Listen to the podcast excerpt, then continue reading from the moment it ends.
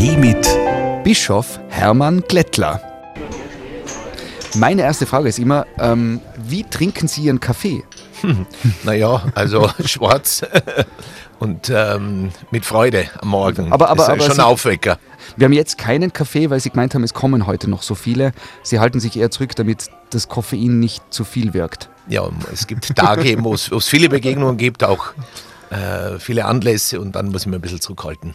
Maß halten ist, ist ja auch nicht so schlecht für einen Bischof, oder? Ist das, ist das ein Thema für Sie, Maß, Maß halten?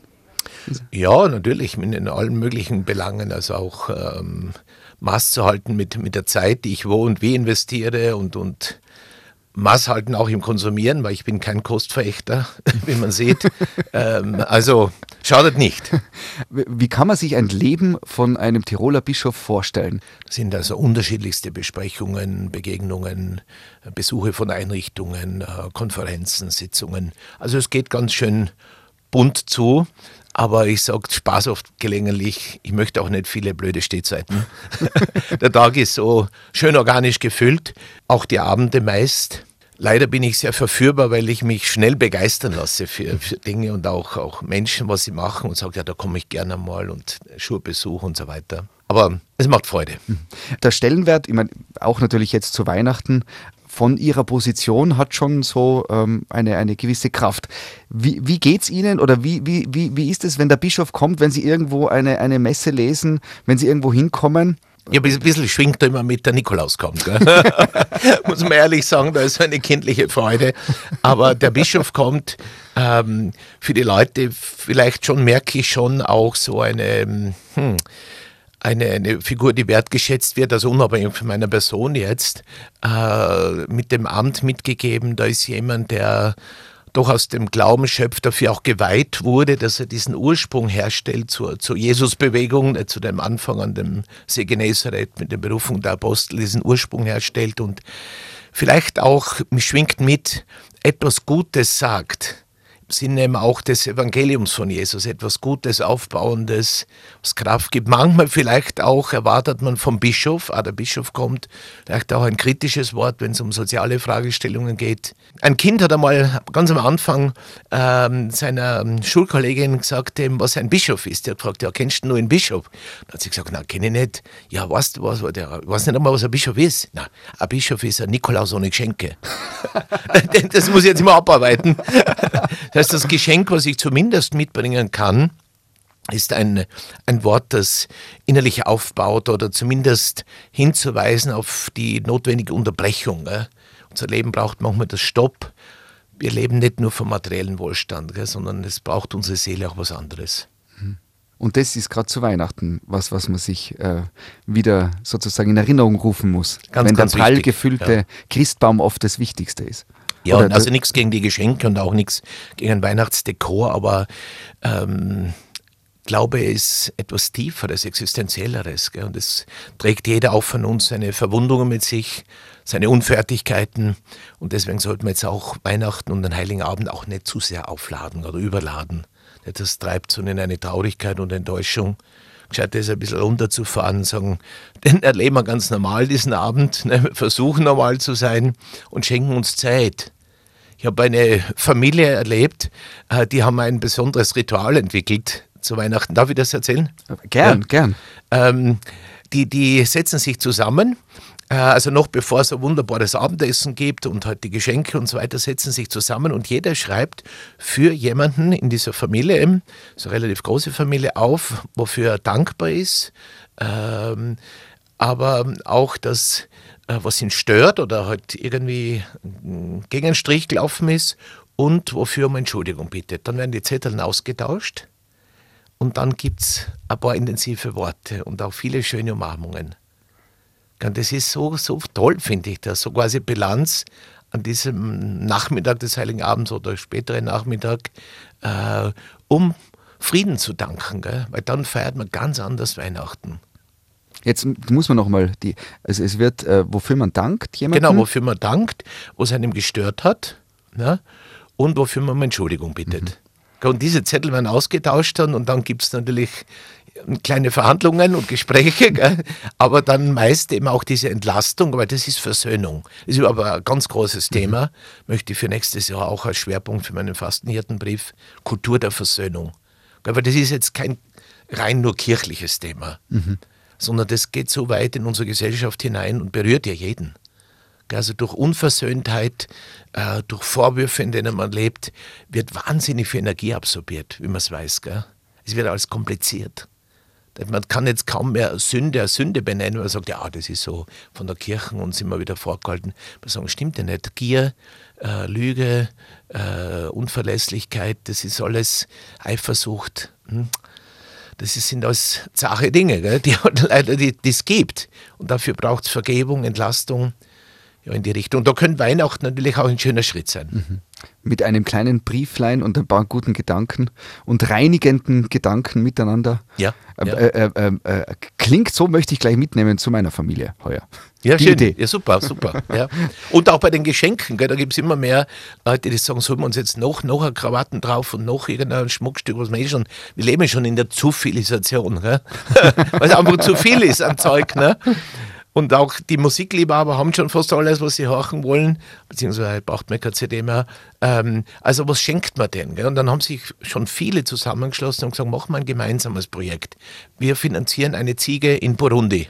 Aktion der Caritas oder ein, äh, was weiß ich, äh, heuer ein Lama in Bolivien mit Bruder und Schwester in Not. Also so ein Projekt oder wir machen eine Unterstützung für dieses ähm, äh, Flüchtlingshaus in unserem Dorf. Also etwas, wo man sagt, da legen wir alle zusammen und dann machen wir dieses unser Weihnachtsgeschenk für jemanden. Ja? Und das vereint dann oft mehr. Mhm. Aber ich bin jetzt kein, kein auch das, da hier kein Kostverächter, was die persönlichen Geschenke betrifft, weil beschenkt werden ist schon was Klasses. Ne? Mhm. Aber man kann ja die Kombination machen. Ja, man kann ja genau. reich beschenken und reich weiter. So ist es, genau. Also Weihnachten braucht Kreativität, sonst ist es wirklich diese, sagen wir mal, hochgetriebene Emotion und dann die Enttäuschung, das, das ist nicht. Und auch zur Christmette gehen oder am Weihnachtstag dann am Christtag in die Kirche gehen, warum nicht? An diesen Tagen kann jeder mal ungeniert fromm sein. Und vielleicht wird man auch zum Wiederholungstäter, wenn man später mal wiederkommt, weil man sagt, das tut doch gut, mhm. auch einen Gottesdienst mitzufeiern, mal wirklich was anderes auch zu hören, diese Gemeinschaft zu erleben. Das tut doch gut. Mhm. Ich habe gesehen, Sie sind auf Instagram. Ja, ist es was Schlimmes? Nein, überhaupt nicht. E eher was Begeisterndes. Wissen Sie, wie viele Bischöfe, oder ist es was, dass mehrere Bischöfe mittlerweile auf Instagram sind, oder sind Sie da eine Ausnahme? Ich glaube, die Jüngeren sind die auf Instagram. ähm, ja, also ich, es ist ein Versuch für mich. Jetzt mache ich es ein Jahr lang. Und immer wenn ich dran bin zu sagen, nein, jetzt ist Stopp, äh, dann höre ich wieder, na toll, dass du auf Instagram bist. Und ich nehme das oft so als Impuls für den Tag. Ja, fein. Nein, ich freue mich. Es, also, steht, es steht dort voll, Bischof Hermann. Bischof Hermann, genau. Hashtag Bischof Hermann reingehen, dem, dem Bischof äh, auf Instagram folgen. Äh, jetzt gibt es in der Kirche Tendenzen und manchmal auch unter Anführungszeichen den Vorwurf, dass die Kirche nicht mit der Zeit geht, dass sie sozusagen veraltet ist. Jetzt sind sie auf Instagram und Instagram ist bei den Jungen jetzt wirklich relativ äh, populär. Ein Bischof, der auf Instagram ist, dort äh, Fotos, äh, ich glaube, man sieht Ausflüge, man sieht aber genauso auch Fotos von äh, moderner Kunst, äh, in den unterschiedlichsten ähm, ähm, Situationen. Und ich, ich, darf Ihnen das Kompliment machen, so ein cooler Instagram-Account. Oh, danke schön. Äh, äh, ich schließe daraus, dass Ihr der Instagram-Account nicht das einzige ist, wo Sie, unter Anführungszeichen, darf ich das weitergeben, cool sind.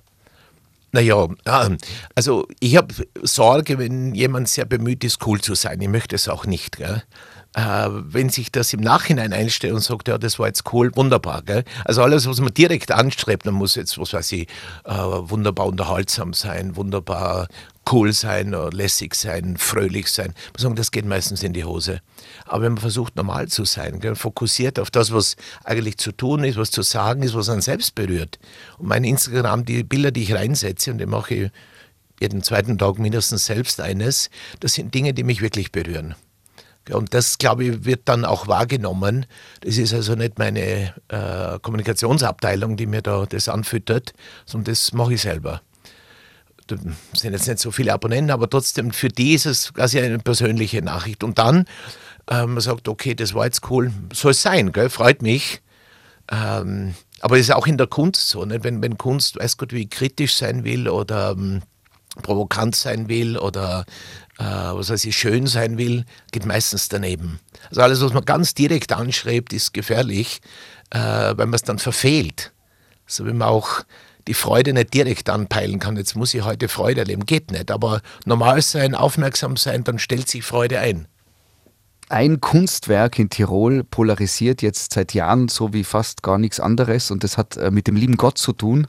Äh, das ist ein Schild, das lang im Unterland war. Mittlerweile steht es bei der Ausfahrt Innsbruck Mitte.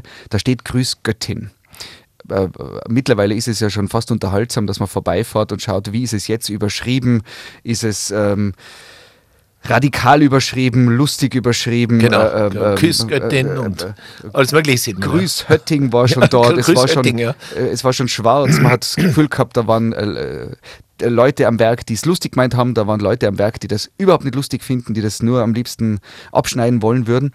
Jetzt sozusagen der, der Oberste in Tirol, was sagen Sie zu dem Schild Grüß Göttin? Ja, ähm, also zuerst einmal ähm, ich finde es mittlerweile lustig, diese Varianten, gell? aber natürlich nicht lustig ist, dass man ein Kunstwerk beschädigt, ob es einem schmeckt oder nicht, gell? weil Kunst muss stören auch. Ähm, grundsätzlich finde ich es einen guten Gedankenanstoß, dass man sagt, ja, Gott ist ja nicht ein Mann im geschlechtlichen Sinn, äh, sondern steht über dem menschlichen Geschlecht. Nicht? Es wird von Jesus als Vater angesprochen, deswegen ist auch dieses Bild des Vaters natürlich für uns sehr prägend geworden. Aber, ähm, und mit Grüß Göttin sage ich dann eigentlich, ja, jetzt ist, jetzt ist es eine Frau. Ne? Das heißt, das, was ich eigentlich äh, irritieren möchte, in Frage stellen möchte, mache ich dann gleich als Geschlechtszuschreibung. Gell? Und Gott ist auch keine Göttin. Gell? Ich glaube, diese, dieser Moment dieses Aufweckens verbraucht sich dann irgendwann. Ich bin nicht ganz überzeugt, ob es wirklich so ein wertvolles Kunstwerk ist, obwohl ich die Künstlerin schätze, die es gemacht hat. Äh, für mich ist es eher temporär. Aber es ist ein, ein, ein heißes Thema in Tirol, ist ja auch spannend. Ja, natürlich, und es soll auch, wenn man über Gott ins Gespräch kommt und sagt, wie heißt denn oder wer ist denn dieser Urgrund des Seins, diese Urquelle, das woher und wohin unser Leben sich richtet. Gell? Ähm, das, dieses große Geheimnis von Liebe und nicht ein, ein Aufpassergott ein, oder nur eine Theorie. Das, mir ist das sehr recht, dass man über Gott viel diskutiert, redet, aber hoffentlich nicht nur über ihn, sondern mit ihm. Mhm. Das ist die Pointe. Mit Gott im Gespräch, weil ich glaube, indirekt gibt es eh viele Gebete, gell, wo man vielleicht manchmal so eher ans Schicksal, an Kosmos oder wo auch immer hindenkt, aber so innerlich sind viele Menschen mit Gott im Gespräch oft wieder, oft vorwurfsvoll, aber manchmal auch dankbar. Und das bewusst. Und vor allem, wenn wir jetzt Weihnachten feiern, dann heißt das ja, dieser große, unbeschreiblich große, unbegreifbar große hat sich ein Gesicht gegeben, ein menschliches Gesicht, ein Vis-à-vis. -vis.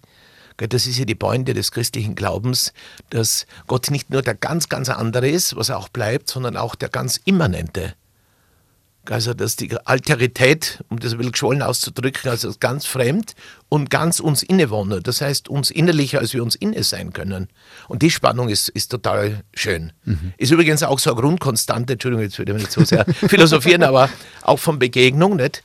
Ein, ein, wirklich Begegnung findet statt, wenn man den anderen in sich aufnimmt, nicht willkommen heißt, diese alle, alle Momente eben der Vereinigung auch, auch in sexueller Hinsicht, also dieses Innesein und trotzdem den anderen auch in seinem Anderssein respektieren. Dann lebt die Beziehung von dem anders und ganz vertraut. Jetzt haben Sie das sexuelle Verbinden angesprochen. Jetzt muss ich kurz fragen, weil äh, ein Kollege von Ihnen hat äh, äh, angesprochen, äh, vielleicht sollte man mit dem Zölibat einmal ein bisschen das überdenken. Ähm, das ist ja auch so ein Thema, wo viele äh, gläubige Christen ähm, sich denken, ja, ähm, warum ist das so? Äh, sollte man da mit der Zeit gehen? Ist das, wo, sind die Ursprünge? Ja. darf ich Sie da noch kurz fragen? Ja, sicher. Also zölibatäres Leben scheint so aus der Zeit gefallen zu sein, ist es ja auch. Ähm, und trotzdem schätzt man wieder, wenn ein Priester oder eine Ordensfrau oder Ordensmann ganz zur Verfügung steht, und man sagt, wow, mit dieser Aufmerksamkeit, auch mit dieser Herzenskraft, der, der Verzicht auf etwas Wunderschönes, wie es das Zölibat eben ist, auf eine persönlich gelebte Beziehung, ähm, das soll ja eben genau stimulieren, dass man diese Lebenskraft eben auch zur Verfügung hat, um mehr in Beziehung zu sein mit mehr Menschen. Ne? Wenn man es natürlich zurücknimmt, quasi auf Halbmast, dann kann es leicht passieren, dass man sich eben ja als Opfer fühlt oder zu kurz gekommen fühlt. Aber ich kenne viele zölibatär lebende Menschen, wo ich sage, das macht wirklich Sinn. Da ist auch eine neue Fruchtbarkeit. Mann sein, Frau sein im Zölibatären. Äh, und gerade nicht das, was man sonst so karikiert, das sind Leute, die daneben stehen. Ne? Also ich glaube, so der Grundform für den Weltpriester wird auch zölibatäre Lebensform bleiben, aber ich kann mir durchaus vorstellen, dass es daneben auch die sogenannten äh, Viri Probati gibt, also Männer, die sich in ihrem familiären Leben, im Beruf, in der Gemeinde bewährt haben und dass man aus denen heraus dann auch Priester weiht. Sie sind jetzt seit zwei Jahren in Tirol Bischof. Ähm, Sie kommen ursprünglich aus der Steiermark. Wie haben Sie sich jetzt eingelebt? Wie viel Kaspressknödel haben Sie schon gegessen? Wie viele äh, jodelnde Tiroler haben Sie kennengelernt? Oh, wie oft das waren die Faktoren Sie, sind. wie oft waren Sie Skifahren? Ja, äh, Skifahren habe ich schon vorher eigentlich gerne getan, obwohl ich nicht so oft dazu komme. Äh, das Jodeln ist von meinem Vater her mir sehr vertraut. Es gibt keinen Tag, wo der nicht irgendwo jodelt gelegen und ungelegen. Äh, und die Kaspressknödel sind ein echtes Erlebnis, muss ich schon sagen. Also es ist schnell gegangen. Ich bin auch sehr froh und muss ich sagen, ganz glücklich auch hier in diesem Land leben zu dürfen und hier Bischof zu sein. Mhm. Ähm, äh, ich habe überlegt im Vorfeld, ist eigentlich ganz interessant, ähm, die Karriereleiter in der katholischen Kirche. Man fängt meistens an mit Priester, dann gibt es sozusagen die unterschiedlichen Tätigkeiten. Eine Aufstiegsmöglichkeit ist dann Bischof, ich glaube, dann kommt Kardinal und nach dem Kardinal ist ja theoretisch der, der Papstposten auch möglich. Macht man sich als, jetzt, jetzt sind Sie ein werdender Priester, wir gehen ein paar Jahre zurück, haben Sie sich gedacht, ich möchte Bischof werden oder also gibt es sozusagen den Berufswunsch ja. Bischof?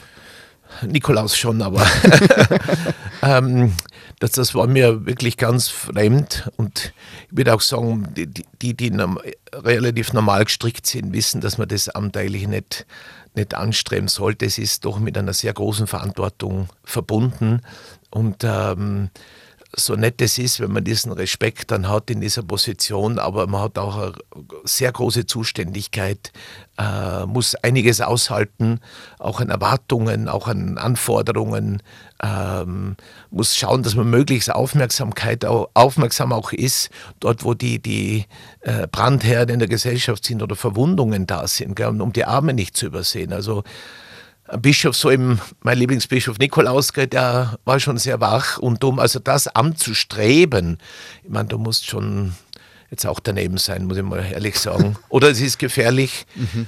Es gibt Beispiele, zum Beispiel der heilige Vincent von Paul, der wollte Priester werden, weil er da gehobene Position hatte im, im, im, im Gut eines Adeligen. Äh, das war so seine Karrierewunsch. Gell? Und dann ist er aber in der Seelsorge dann und wie er dann gesehen hat, was da in Paris los ist, äh, mit, mit, diesen sozialen äh, Missständen und so weiter und die Galeerenhäftlinge, dann ist er hineingewachsen in diese Dynamik, auch in diese Kraft einer ganz großen, tätigen Nächstenliebe. Gell? Und ist dieses Polwerk geworden, der heilige Vinzenz, der Aufmerksamkeit für Menschen, die in Not sind. Also Karriere, wenn wir auf Jesus schauen, seine Karriere war eigentlich auf die andere Seite gerichtet. Gell? Beim festlichen Abendmahl gesagt, jetzt wasche ich euch die Füße. Mhm. Das ist das Bild für die Eucharistie und für den Diener. Ne? Ja, also man soll auch nicht zu demütig jetzt davon reden. Es gibt schon Macht und Macht in der Kirche, aber wie man sie einsetzt, ob ermächtigend, also andere aufzubauen oder sich selbst nur wichtig nehmend, das, ist, das macht dann den großen Unterschied aus. Sie waren vor, vor einigen Tagen äh, zum Beispiel auch im Gefängnis äh, im Ziegelstadel und haben dort was ganz Besonderes erlebt in, im Zuge der Weihnachtsmesse. Ja, das ist also jährlich ein Besuch äh, mit den Seelsorgern und Seelsorgerinnen, die dort ähm, ständig die Begleitung auch machen. Ähm, und heuer eben im Rahmen des Gottesdienstes dann in der Haftanstalt gab es eine Firmung. Das war sehr, sehr bewegend. Ein 17-jähriger Bursche äh, hat durch den äh, Gefängnisseelsorger Andreas Liebel ähm, eben diese Idee aufgeschnappt, weil er nicht gefirmt war, er möchte sich firmen lassen. Und das war sehr, sehr berührend. Ähm, er hat mir dann auch im Vorgespräch so seine Geschichte erzählt und warum er sich entschlossen hat. Und dann haben wir nachgedacht, was heißt Stärkung? Nicht auch in einer Welt der Gewalt äh, und wo es um die stärkeren Ellbogen oder Fäuste geht, eine innerliche Stärkung. Ja? Und auch, dass man gestärkt wird, das heißt die Firmung, ähm, Schwäche zugeben zu können gell? oder auch äh, um Entschuldigung zu bitten. Ne? Das, das braucht Stärke oder nicht zu resignieren. Gell? Und das war dann einfach wirklich, jetzt sage ich cool, wie er dann dort stand und wie ich ihn salben durfte, so bewusst. Und auch für die anderen Häftlinge war das, einige waren zu Tränen gerührt, das zu erleben, was auch immer passiert ist und äh, wie äh, ungut man sich aufgeführt hat und, und Menschen auch verletzt hat. Gott umarmt dich wieder. Gell? Und er salbt dich, du bist sein geliebtes Königskind. Das habe ich ihm gesagt, gell? du bist, du gehörst zum anderen König. Ne? Lass dich nicht auf die dunkle Seite ziehen, steh wieder auf, jetzt bist gefirmt. Und diese Botschaft war dann toll auch für andere. Ja, vielleicht kann ich grundsätzlich sagen, diese Besuche jetzt in der Weihnachtszeit sind natürlich jetzt symbolische Gäste. Ne? Ich danke aber allen, die in diesen Einrichtungen tätig sind, das ganze Jahr über. Das ist leicht für einen Bischof da aufzutauchen und äh, was Schönes zu sagen, ist wichtig. Verbindet mich, beschenkt mich auch. Aber wichtiger sind die vielen, die ganze Jahr über beständig ihre gute Arbeit machen in sozialen Einrichtungen, pädagogischen Einrichtungen und, und, und. Auch beim Radio. Man sagt ja von Tirol auch oft das heilige Land Tirol. Ähm, das wird Ihnen wahrscheinlich auch schon näher gekommen sein. Ähm, jetzt, wenn man den Bischof hernimmt, der Bischof ist eine, eine, eine hohe Instanz, eine ernstzunehmende Person, aber Sie sind ja trotzdem einfach auch, unter Anführungszeichen, ein normaler Mensch. Ja, Gibt es irgendwas, ähm, was Sie uns erzählen können, ähm, aus Ihrem, jetzt sage ich, weil Sie haben ja auch ein Privatleben. Sie sind ja irgendwann einmal auch einfach ähm, Mensch mit, mit Gefühlen, mit Interessen, mit ähm, ähm, Hobbys, keine Ahnung. Gibt es irgendwas, wo wir, wo wir erfahren können, das hätte ich mir nicht von Bischof Hermann gedacht? Also, mhm.